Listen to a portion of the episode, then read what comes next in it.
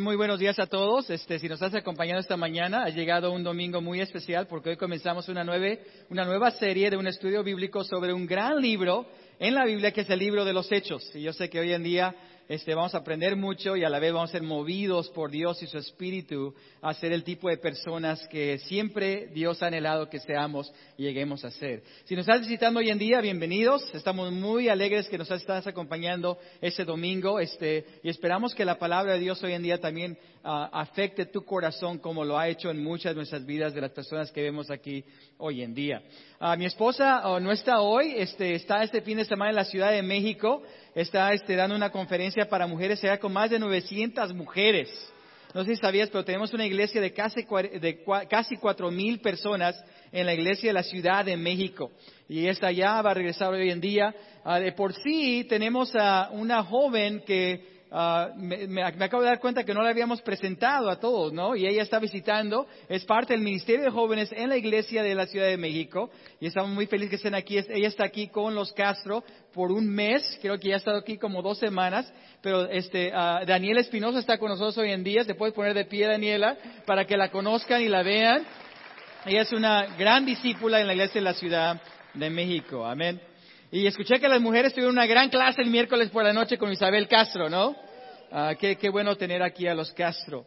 Bueno, este, cuando era joven, uh, uh, hace mucho tiempo, uh, recuerdo un momento, un tiempo este, en mi vida, este, eh, estábamos viviendo en un pueblo pequeño que se llama Meca, aquí al sur de California, al este, un poco como yendo, pasando por Palm Springs. Y no sé por qué, pero teníamos este, muchos espejos grandísimos.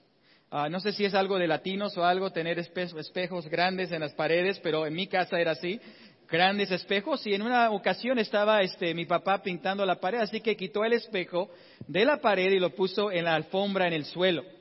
Y recuerdo este, tres niños, menos de 10 años de edad, yo era el mayor, y recuerdo a mi abuela, mi abuelita María del Refugio, o Cuca, como decía, mi abuelita Cuca.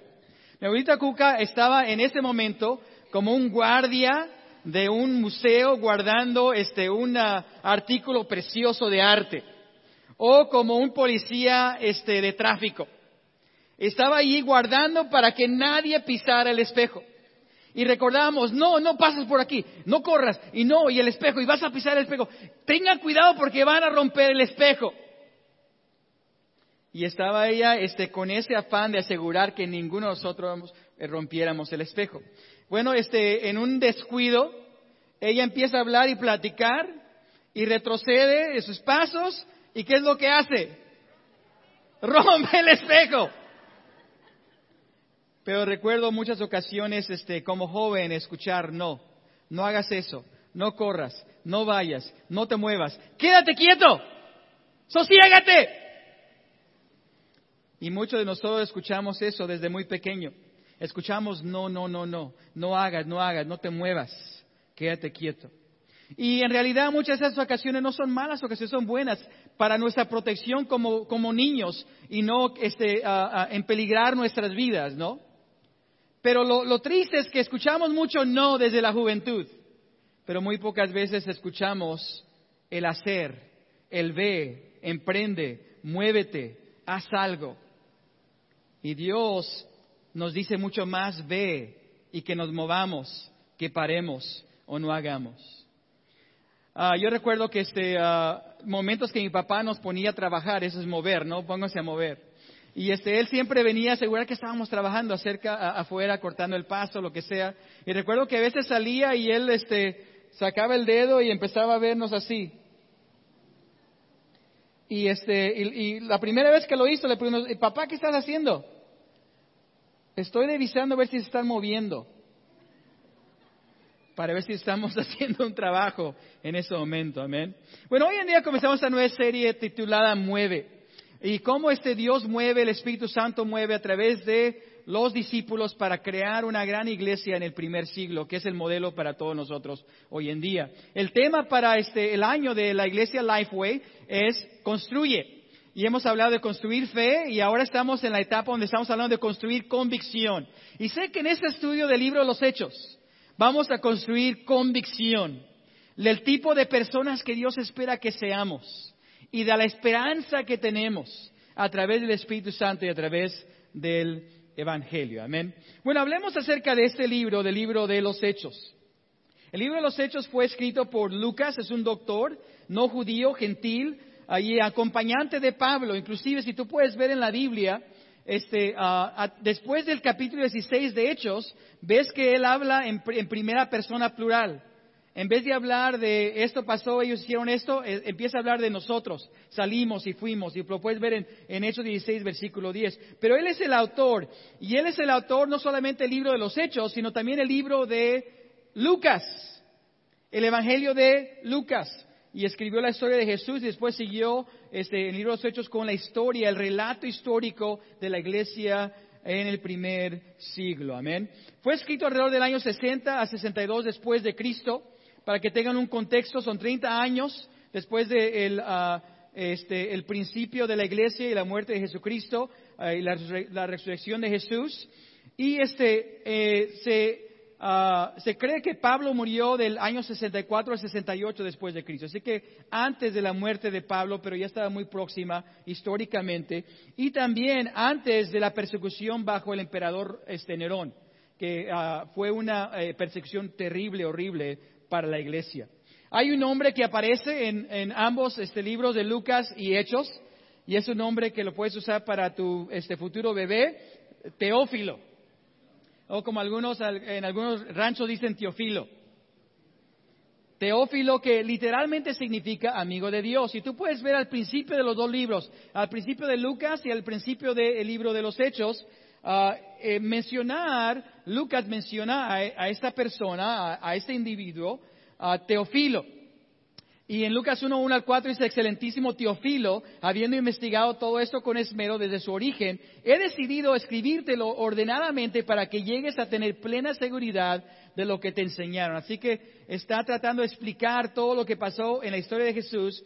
Y después vemos en Hechos 1 al, 1 al 2, estimado Teófilo, en mi primer libro me refería a todo lo que Jesús comenzó a hacer y enseñar hasta, que el día, hasta el día en que fue llevado al cielo, luego de darles instrucciones por medio del Espíritu Santo a los apóstoles que había escogido. Bueno, ¿quién es Teófilo? ¿Quién es? Bueno, algunos estudiosos bíblicos creen que es una persona figurativa o simbólica. Cuando habla de Teófilo está hablando de amigos de Dios, a todos los amigos de Dios, a todos los creyentes, personas que siguen a Jesús. Sin embargo, muchos otros creen que eh, eh, eh, en la actualidad fue un este, oficial romano recién convertido, que se acababa de convertir o que estaba este, tratando de creer y llegar a creer en la fe y llegar a, y hacerse un seguidor de Jesús.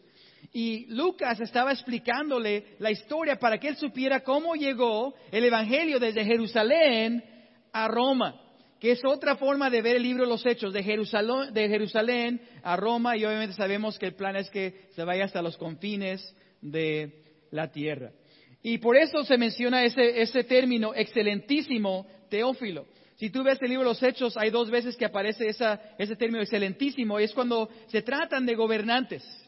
El gobernador Félix o el procurador Festo, cuando dice excelentísimo, Pablo le menciona a Festo excelentísimo y Lucas este, describe a Félix como el excelentísimo Félix o gobernador Félix. Así que muchos creen que pudo haber sido un gobernante, una persona importante este, en Roma y este, quería explicarle bien la historia para que tuviera convicción de lo que Dios estaba haciendo. Amén.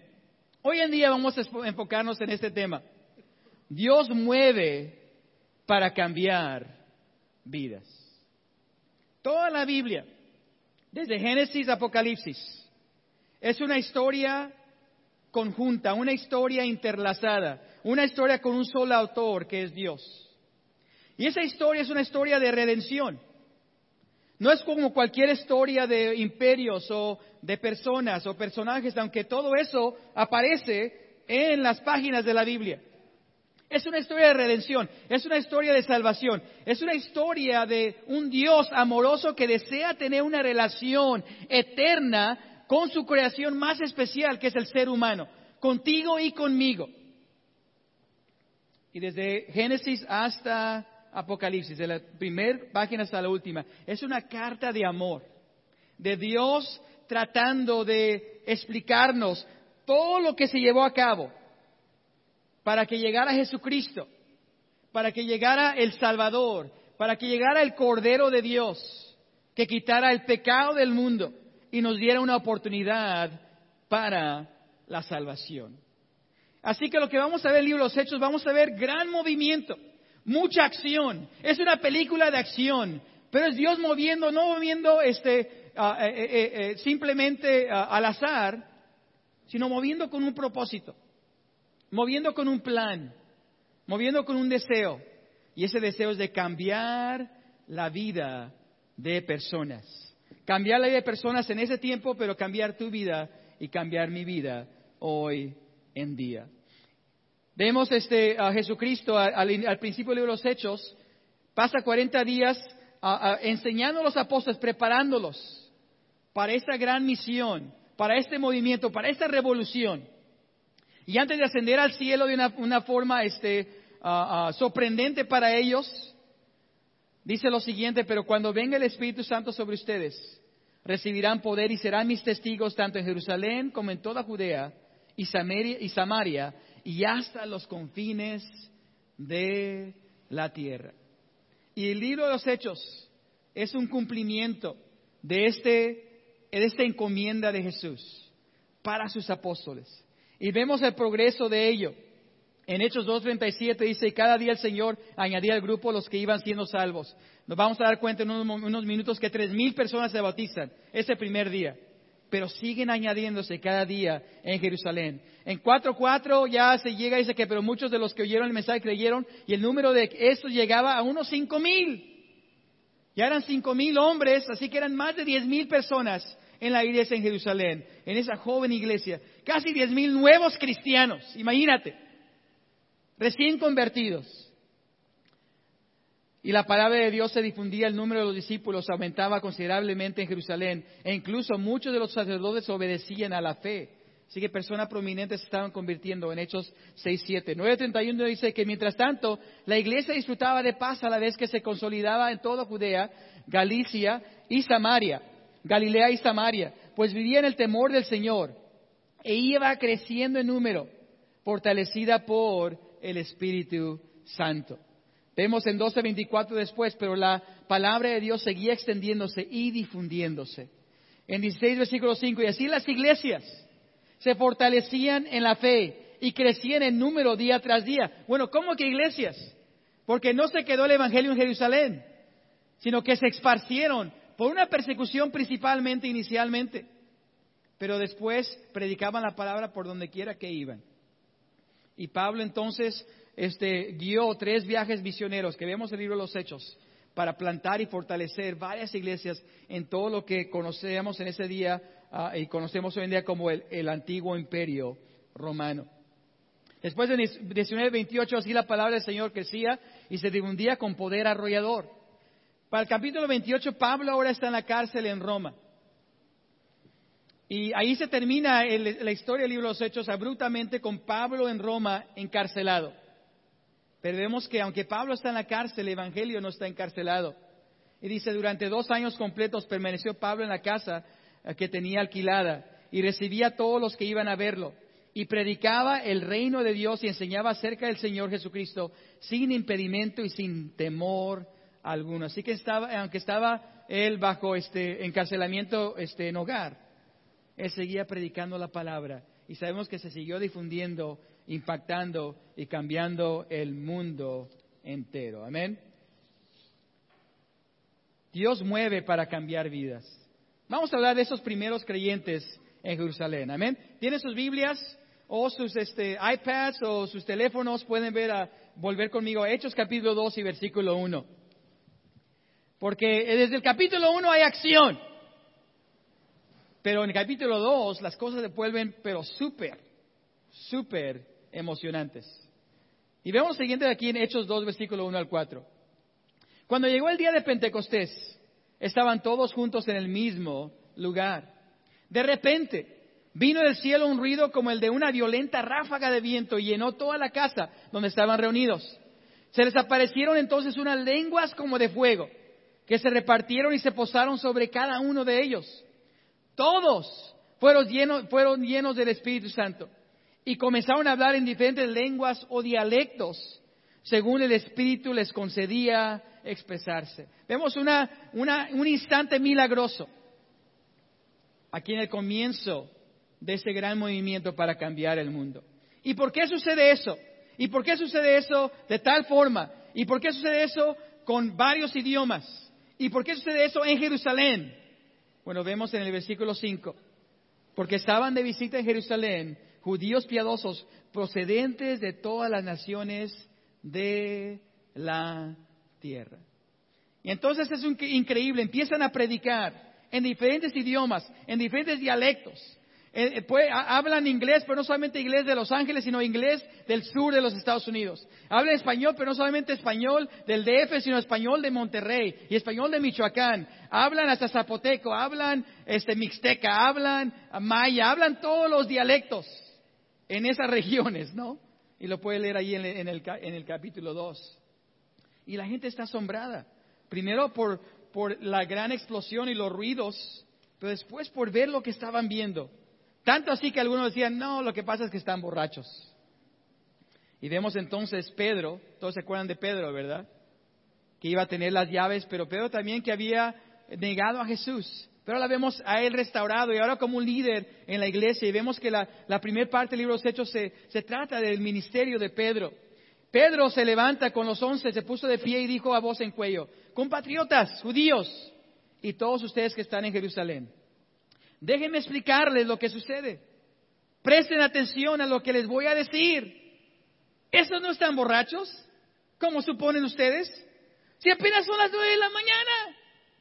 Aunque hay algunos que a las nueve de la mañana ya andan medio tomadones, ¿no? Pero ese pueblo de Israel, versículo 22, escuchen esto. Sigue predicando Pedro.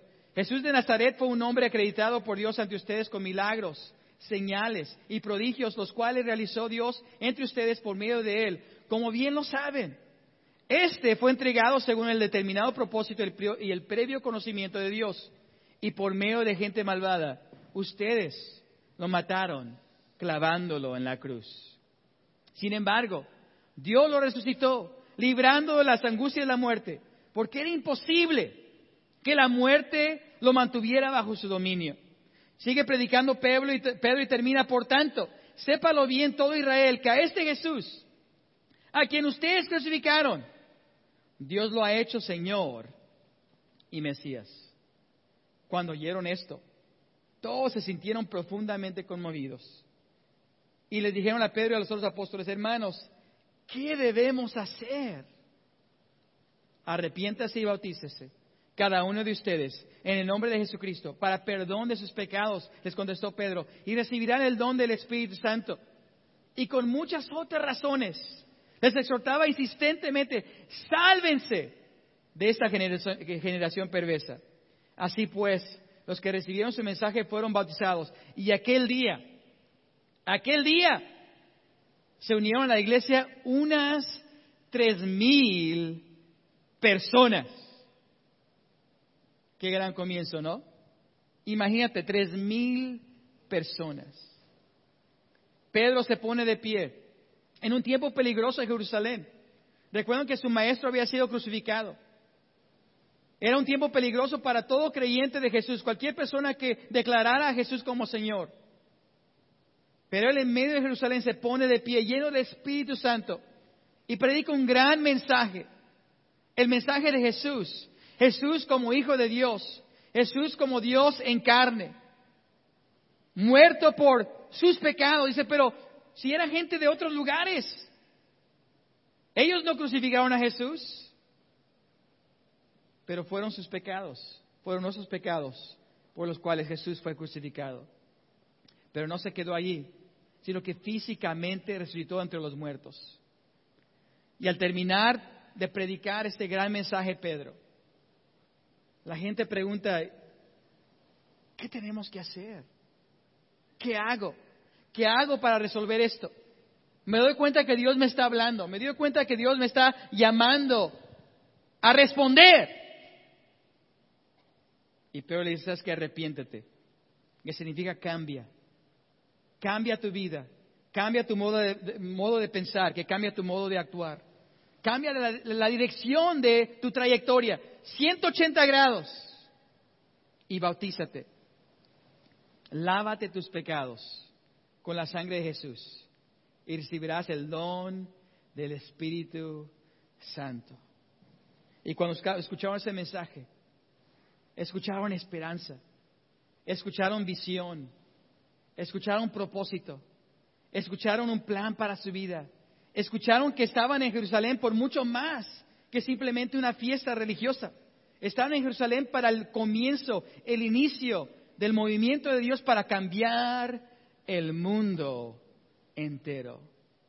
Y si tú eres un creyente hoy en día, un seguidor de Jesús, tú eres parte de ese movimiento. Tú eres parte de ese inicio. Tú eres parte del Espíritu Santo moviendo en 33 después de Cristo, en Jerusalén, a través de estos pescadores, eh, recaudadores de impuestos, seguidores de Jesús, que fueron obedientes a esa encomienda de ir a todas las naciones.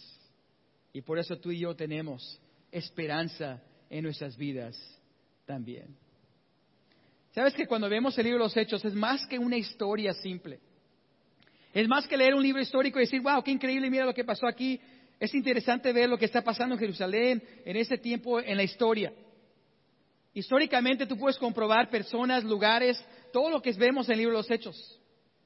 Hay escritores este, no cristianos que escribieron historias sobre los creyentes, sobre la iglesia y sobre Jesucristo. Así que es comprobado históricamente, pero es más que un libro histórico. Es un libro describiendo el corazón de Dios, moviendo para cambiar nuestros corazones. Imagínate tres mil personas cambiadas. Si te pones a pensar, una persona cambiada, imagínate el impacto que tiene eso las olas de impacto que crea el cambiar una sola persona. Todos aquí nos podemos poner de pie las personas que hemos llegado a creer en Jesús y hablar de lo que ha sucedido por resultado de eso. Es que mi vida cambió y después de eso yo pude hacer esto, mi vida cambió de esta forma, este, y después esta otra persona también se convirtió, después mi familia también, y, y ola tras ola, tras ola, tras ola de efectos. Imagínate tres mil. Si te pones a pensar el efecto de aventar una piedra a un, este, a, un lago pacífico y las olas que crea, imagínate aventar tres mil piedras. ¿Cuánto tiempo había durado bautizar tres mil personas? Sabemos que eran como 120 creyentes, así que entre 120 para bautizar a tres mil tomaría demasiado tiempo. No sería un solo día. Así que significa que literalmente lo que tuvo que pasar es que después de que alguien se bautizaba, esa persona ya era nuevo creyente y esa persona empezaba a echar la mano también y a bautizar a otra gente también. Así que imagínate recién bautizado y tú bautizas a otra persona también. Ha pasado aquí en la iglesia, ¿no? Cuando se bautiza un esposo, después el esposo inmediatamente bautiza a su esposa. Pero eso pasó no solamente una vez, tres mil veces y vemos vidas cambiadas. No se trata del principio de un movimiento religioso. Se trata de el comienzo de vidas radicalmente cambiadas, de una revolución en la vida de personas, de una revolución en la sociedad, en las familias, en los matrimonios, en la esperanza de individuos. Y vemos cómo era la iglesia dice, versículo 42, se mantenían firmes en la enseñanza de los apóstoles, en la comunión, en el partimiento del pan y en la oración. Todos estaban asombrados por los muchos prodigios y señales que realizaban los apóstoles. Todos los creyentes estaban juntos y tenían todo en común. Vendían sus propiedades y posesiones y compartían sus bienes entre sí según la necesidad de cada uno. No dejaban de reunirse en el templo ni un solo día, aunque hubiera partido de casa en casa partían el pan y compartían la comida, carne asada y pupusas con alegría y generosidad, alabando a Dios y disfrutando de la estimación general del pueblo.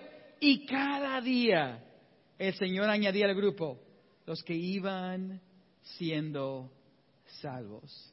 Y esa, esas pequeñas olas se, se convierten en tsunamis de fe y de impacto que cambiaron un mundo completamente ateo y religioso, este, politeísta, brutal,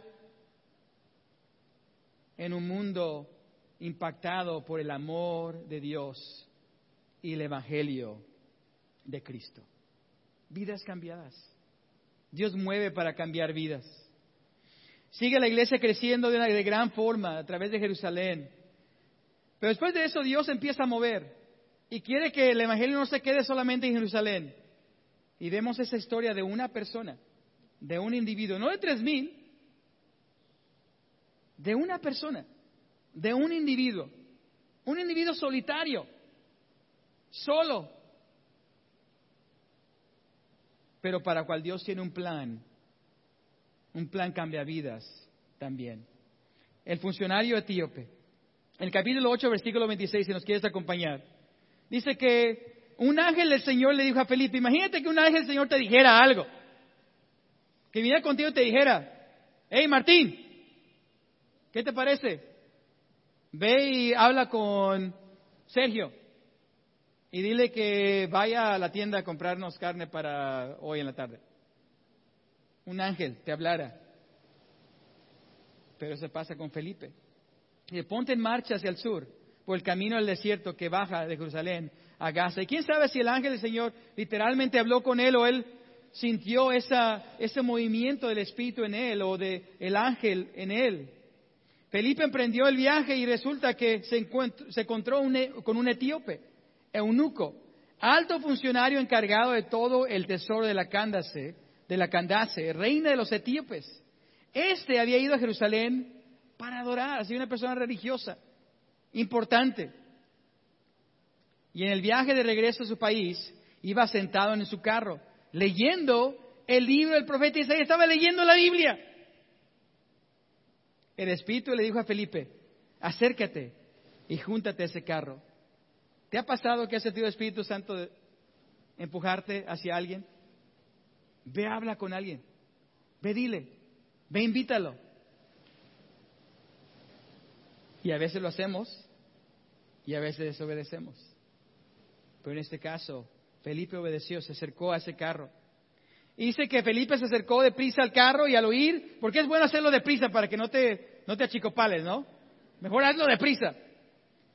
Y al oír que el hombre leía el profeta Isaías, le preguntó, ¿acaso entiende usted lo que está leyendo? ¿Y cómo voy a entenderlo? contestó, si nadie me lo explica.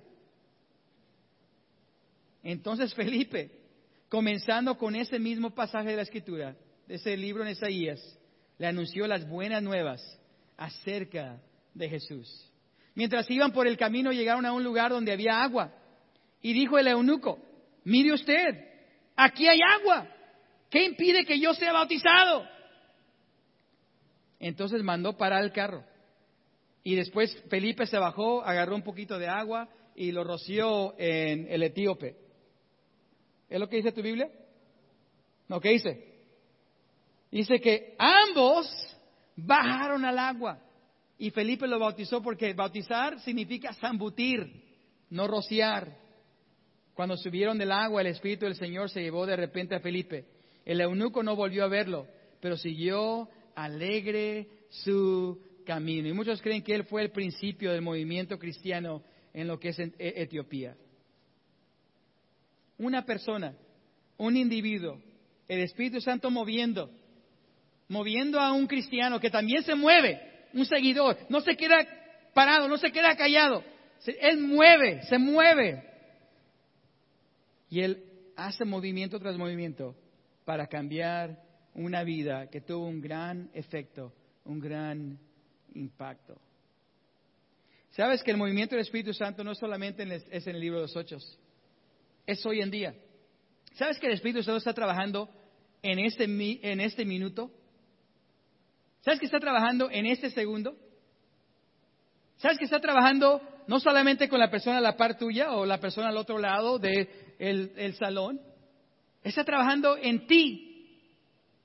En ti personalmente. El Espíritu Santo ahorita está trabajando en ti personalmente. Te está hablando a ti personalmente. Y te ha estado hablando, no solamente ahorita porque ya está la iglesia, te ha estado hablando. Te habló ayer. Te habló el viernes. Te habló hace una semana. Y está, te está guiando hacia algo. Te está llevando hacia algo. Te está moviendo hacia algo. Y a eso es para cambiar tu vida. Dices, bueno, yo ya, yo ya soy seguidor de Jesús. Yo, necesito, yo no necesito cambiar mi vida. Todos necesitamos cambiar nuestra vida. En cualquier situación que nos encontramos, quizás la primera vez que vienes, no conoces mucho de la Biblia, no conoces mucho de Dios. ¿Sabes que Hay esperanza para ti. Pero para nosotros que ya hemos seguido a Jesús por cierto tiempo, esa esperanza no para. Esa promesa no para. El Espíritu Santo quiere seguir moviéndonos, moviéndonos a acción. No nos está diciendo, no, no, no, no, quédate quieto, quédate quieto, no te muevas, no te muevas. Nos está diciendo, ve, muévete, haz, cambia, emprende. Porque Él quiere cambiar nuestra vida. ¿Sabes que se trata de mover? ¿Y por qué es mueve? ¿Por qué estamos hablando de mueve? Porque lo, que tú y yo vamos a ver en el libro de los Hechos a través de este estudio, estas seis semanas, vamos a ver que Dios mueve. Dios está moviendo. Dios mueve. Tú vas a ver en todas las páginas y todo lo que vamos a estudiar, Dios moviendo. Vemos el Espíritu mover. Entonces muchos este, ven como el mejor título del libro de los Hechos es el libro, no los Hechos de los Apóstoles, sino los Hechos del Espíritu Santo, trabajando por medio de los apóstoles. Vemos que los apóstoles se mueven. Ellos escuchan la voz de Dios y se mueven. La iglesia se mueve. Lo estamos viendo ahí, creciendo, creciendo, creciendo, moviéndose, moviéndose, moviéndose. Los creyentes se mueven. Literalmente se mueven. Se van de un lugar a otro, literalmente. Se mudan de casa para llevar el Evangelio. Y el mundo es movido, es movido a cambiar. Pero la pregunta para ti, para mí, ¿qué movimiento está creando Dios en ti? ¿Qué está haciendo en ti? ¿Qué te está hablando el Espíritu? ¿En qué forma te está moviendo? Porque te está moviendo. Y la pregunta es si te dejas mover o no. Esa es la pregunta. Algunos, el Espíritu nos está, nos está empujando y a veces fuerte. Pero estamos como que, no me muevo, no me muevo. Es como que estamos en línea y no queremos perder nuestro lugar. Pero, ¿en qué forma está moviendo el Espíritu en ti? Y, de otra, y, por segunda eh, vez también, ¿qué movimiento está creando Dios por medio de ti? Porque si Dios está moviendo, si tú te estás dejando mover por Dios,